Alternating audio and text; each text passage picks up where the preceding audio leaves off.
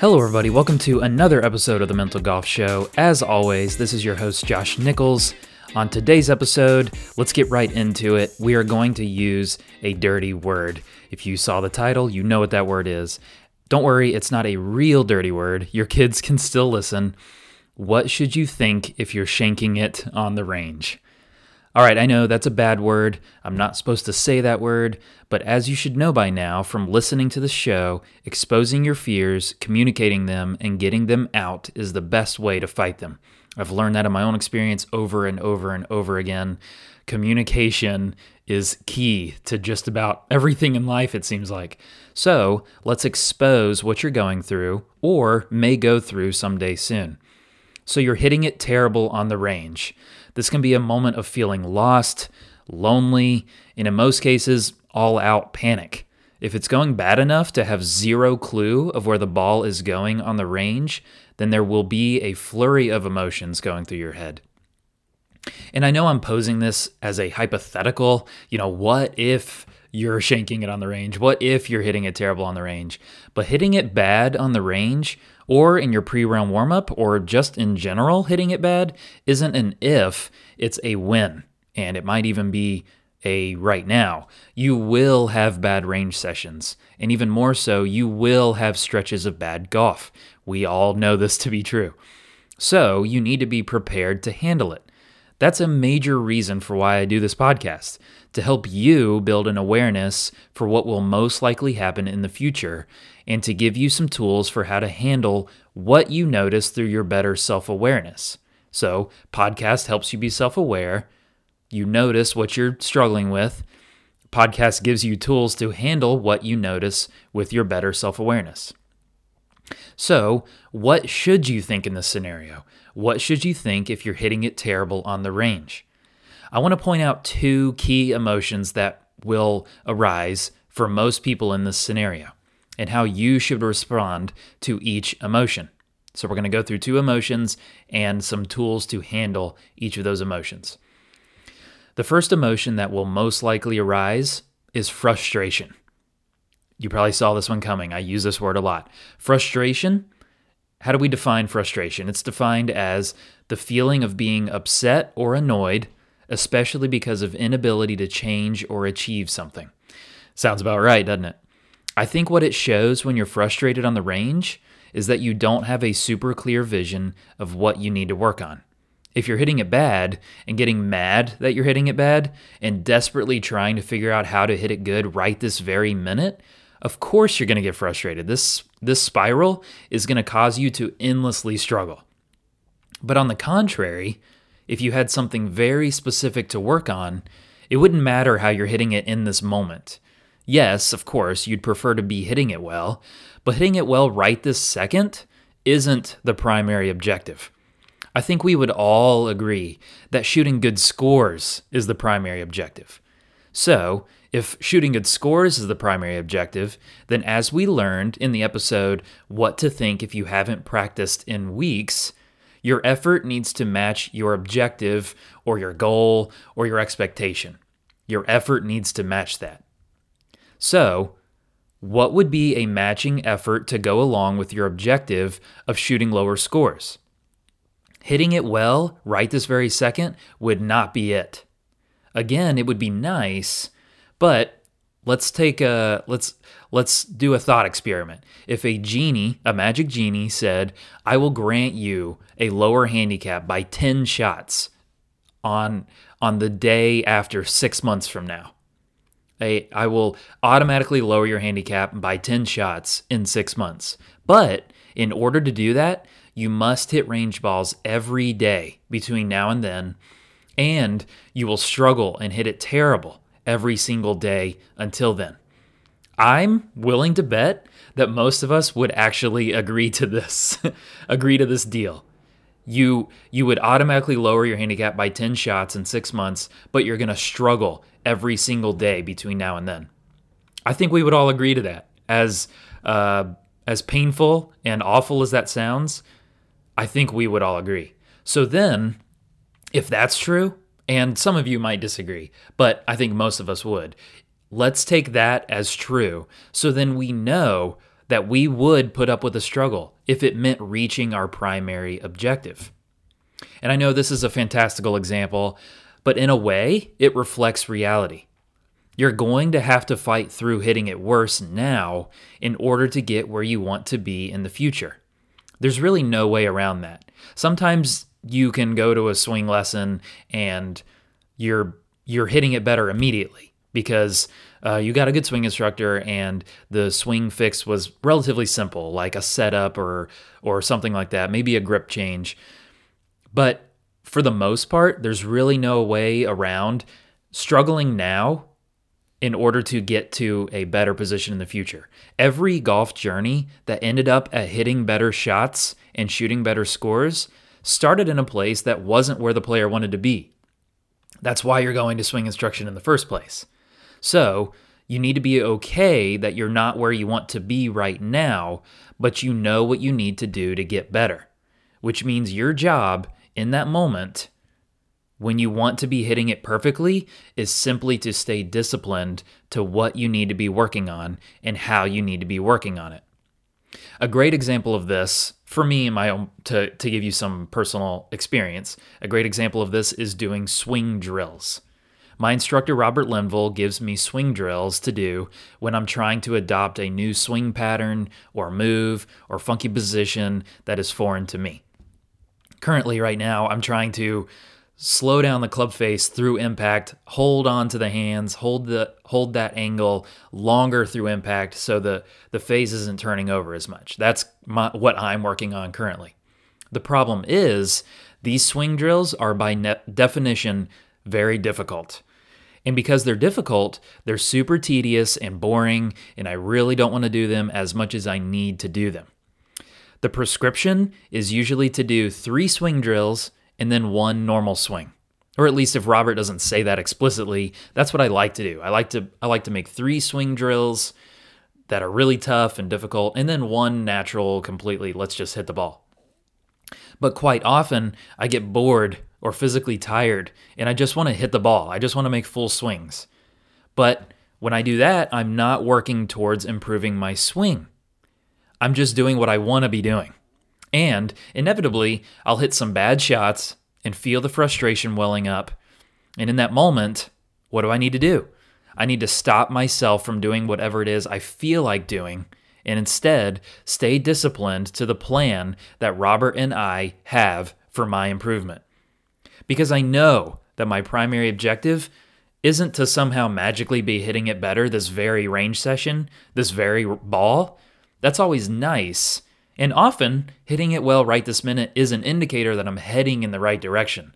But truthfully, hitting it well is only a symptom of working hard in the right ways. So, frustration is our first emotion that comes up when you're hitting it bad on the range. And staying disciplined to what you and your instructor have determined for you to work on is your tool to handle that emotion of frustration. So you might ask, what if I don't have an instructor? What do I do? How do I know what to work on? Well, I think you need to refer to the episode, What to Think If You Need a New Coach. I think it's just about essential that everyone have a second pair of eyes or ears helping them out. I know that's not the answer that everyone wants to hear. You want to know, what can I do if I don't have an instructor? I don't want to spend the money. I don't want to take the time. You're not going to get the answer you like. I think everyone I recommend everyone get an instructor because, as a whole, golfers and people are really bad at self diagnosing. And uh, even players are really bad at diagnosing other players because they project what they are working on themselves. So I think you need to get a second pair of eyes for your swing and possibly a second pair of ears for your mental game because self diagnosing is is a long, tough road that will lead to probably more frustration. So, yeah, refer to the episode What to Think If You Need a New Coach. I went into a lot of detail there. Um, I think you could get some value out of it if you don't have an instructor. So let's move on. The second emotion that will most likely arise when you feel lost on the range is impatience. So we've got frustration as the first emotion, and now we've got impatience as the second emotion. Why are you impatient? You are impatient because you're get you're not getting the results that you want when you want them. Simply put, you're not getting the results that you want when you want them. And the root of this impatience is a misunderstanding of how the learning process works. So, let's go through how the learning process works in regards to learning a new skill. And you might have heard this uh, this learning process before. I think it might be called like the adult learning model or, or any number of things. I'm not sure. It's got a few different names, but when I heard this, uh, it changed the way I I looked at learning, and the it changed the it changed my patience level. Honestly, when I'm out there trying to get better. So let's get into it. The learning process in regards to learning a new skill. The first level that we all start at with a new skill is unconscious incompetence. Unconscious incompetence is when you lack a skill, but you aren't even aware that you lack that skill. Unconscious incompetence is, in fact, the very level that you start at before you have even begun to make a change. It's the exact level that usually prompts you to go to a swing instructor or a mental coach because you know you have a problem, but you're not sure what that problem is. And certainly you don't know how to fix it. So, once you go to a swing instructor or a mental coach and they work with you to determine what is causing your bad shots or your mental struggles during the round, you step into the second level of learning, which is conscious incompetence. Conscious incompetence is when you still lack the skill, but now you're aware of it. In my experience, this is usually the longest and most frustrating level of learning because you know what you need to do, but you're unable to do it. But you have to work through this level in order to make it to level three. The third level of learning is conscious competence. This is when you have worked hard enough to gain the skill that you previously lacked, but you still have to think about the motion or the exact mantra to tell yourself before every shot. It's not quite automatic, but because you fought through the difficulties, you have the skill. You've gained that skill, even though it's not automatic. Now, in order to make it to the fourth and final level, you must really make your practice deliberate. The better you get at something, here's a here's a rule of thumb. The better you get at something, the harder it is to continue to get better. But once you've put in enough focused, intentional, purposeful, planned, detailed, uncomfortable, and even boring practice, you will reach level 4, unconscious competence. Unconscious competence is when you can perform a skill without thinking about it. Think about driving a car. For the most part, you no longer have to think about driving while you're driving, if you've driven for long enough, or walking. You're able to talk and think and do a number of things while you walk without having to think about every step that you take. This is unconscious competence. So, in order to get to this level in golf, it takes a great deal of practice that is beyond your current comfort zone. So that when you relax, you settle into a flow where you're not having to consciously think about the skill that you once had no clue about, then had to fumble your way through it, then had a decent grasp of. This is the zone. When enough of your skills are at an unconsciously competent level to where you just play and nothing can shake you. You're you're out there just performing the skill that you have dedicated to an unconscious level. So, back to our second emotion that arises when you're hitting a bat on the range, in those moments, you must fight your impatience with a reminder for how this learning process works. And combined with our tool for our first emotion, you must simply work on what you and your instructor or coach have, de- have determined is the skill or skills holding you back. There's no shortcut. You must work your way through the levels of learning, and patience is your best tool to do that.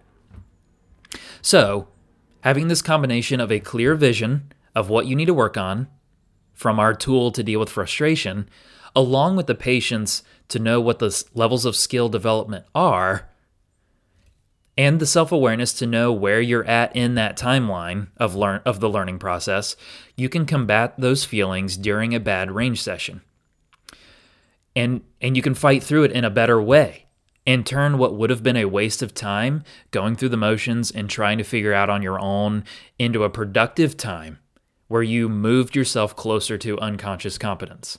So it goes from these um, generic uh, principles to a very practical, you're on the range, being frustrated and feeling those feelings of impatience. You have the tools now to deal with it. You've got the self awareness to know what level of the learning process you're at. And you've got the things to work on from your instructor. So apply those two. Apply that disciplined, diligent uh, practice and apply the patience to know I will get there in the future. So, what should you think if you're shanking it on the range? Stay disciplined to what you need to work on and stay patient to the process. I hope this was helpful to you. I know all of us struggle with stretches of not knowing which end of the club is up or down, so having tools to deal with those times is essential to not just your long term improvement as a player, but as a person who is playing a fun sport. How, how much does that struggle and that frustration affect your life as a whole? If you knew this is the process that I need to be on, and I'm going to stay patient to this process, and I'll get there when I get there, and it will be a symptom of my hard work and it'll be so rewarding when I finally do get there because I stayed disciplined and I stayed patient. How much will that make your life as a whole better? How much will that improve your relationship to this fun sport that we all love and hate at the same time? So, this is a holistic, this is this is a a life balance thing, not just a golf thing. So I, I encourage you to apply these two tools, these two I apply you to respond I I'm sorry. I encourage you to respond to these two emotions that come up with these tools. I got finally got that out in that word salad. I encourage you to do this. I think it's super valuable for you to do this.